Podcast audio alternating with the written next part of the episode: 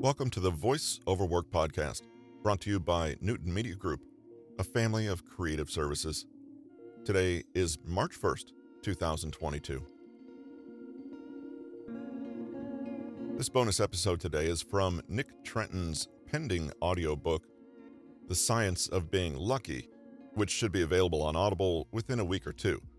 The print version and the ebook, of course, are available already on Amazon. This is part one of a three-part series that examines the role of luck in science. Thanks for joining us today.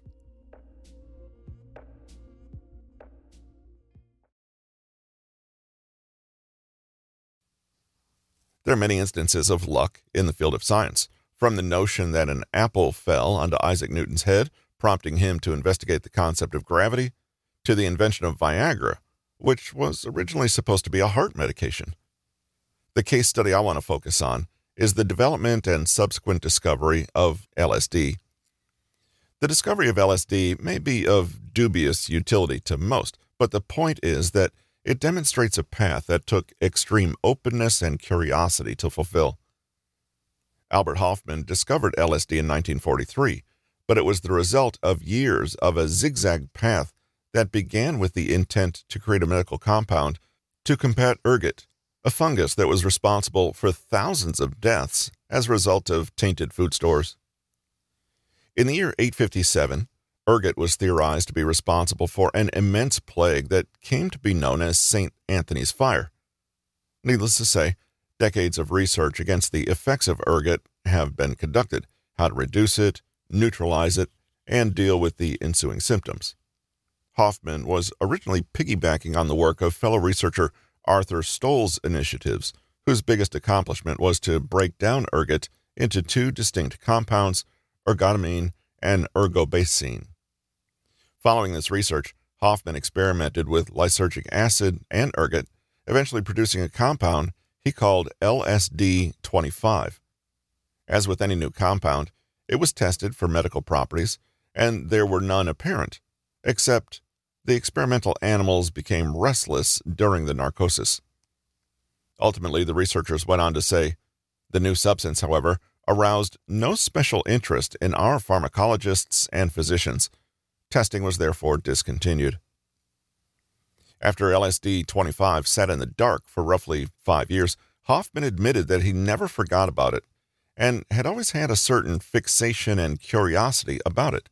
He always remembered the way those animals reacted when exposed to it and thought there was something special on his hands.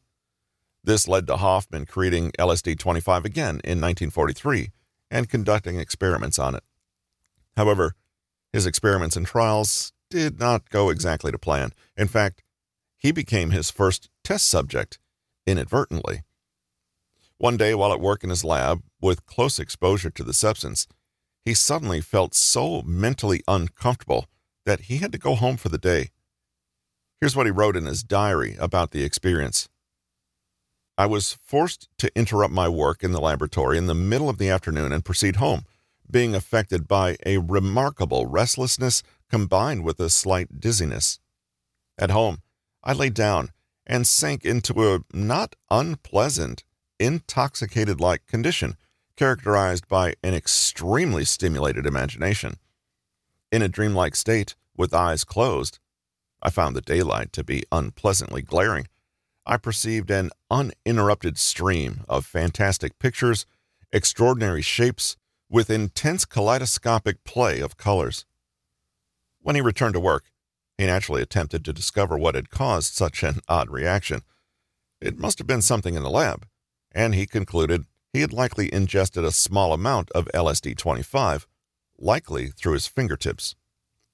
For such a small amount to cause such a massive reaction was startling, and he decided to engage in further self-experimentation to investigate the symptoms further. Now that his intuition about L S D was showing tantalizing signs of proving justified, Hofmann decided there was only one course of action: self-experimentation. He later wrote more about his fortuitous afternoon exposure to L S D twenty-five. Here, the notes in my laboratory journal cease. I was able to write the last words only with great effort. By now, It was already clear to me that L S D had been the cause of the remarkable experience of the previous Friday, for the altered perceptions were of the same type as before, only much more intense. I had to struggle to speak intelligibly. I asked my laboratory assistant, who was informed of the self-experiment, to escort me home. We went by bicycle, no automobile being available because of wartime restrictions on their use. On the way home, my condition began to assume threatening forms. Everything in my field of vision wavered and was distorted, as if seen in a curved mirror. I also had the sensation of being unable to move from the spot. Nevertheless, my assistant later told me that we had traveled very rapidly. Finally, we arrived at home, safe and sound, and I was just barely capable of asking my companion to summon our family doctor and request milk from the neighbors. The dizziness and sensation of fainting became so strong at times that I could no longer hold myself erect and had to lie down on a sofa. My surroundings had now transformed themselves in more terrifying ways. Everything in the room spun around, and the familiar objects and pieces of furniture assumed grotesque, threatening forms. They were in continuous motion, animated as if driven by an inner restlessness. The lady next door, whom I scarcely recognized, brought me milk. In the course of the evening, I drank more than two liters. She was no longer Missus R, but rather a malevolent, insidious witch with a colored mask.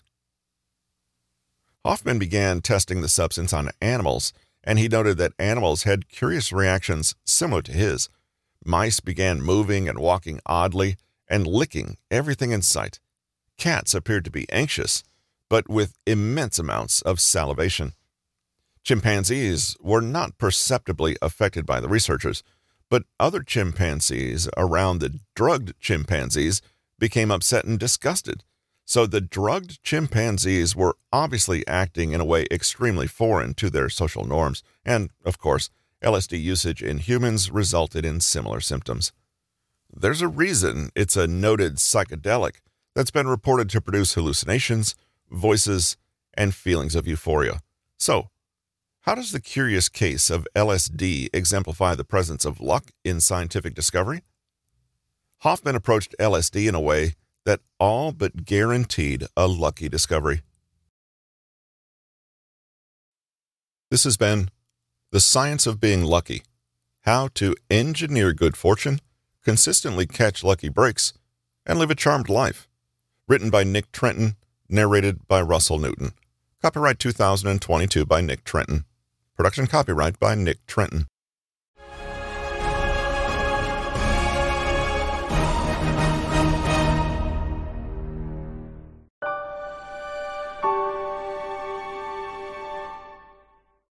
To learn more about today's author or book, please visit amazon dot com or audible dot com. Show notes and further information can be found at Russell Eric Newton dot com.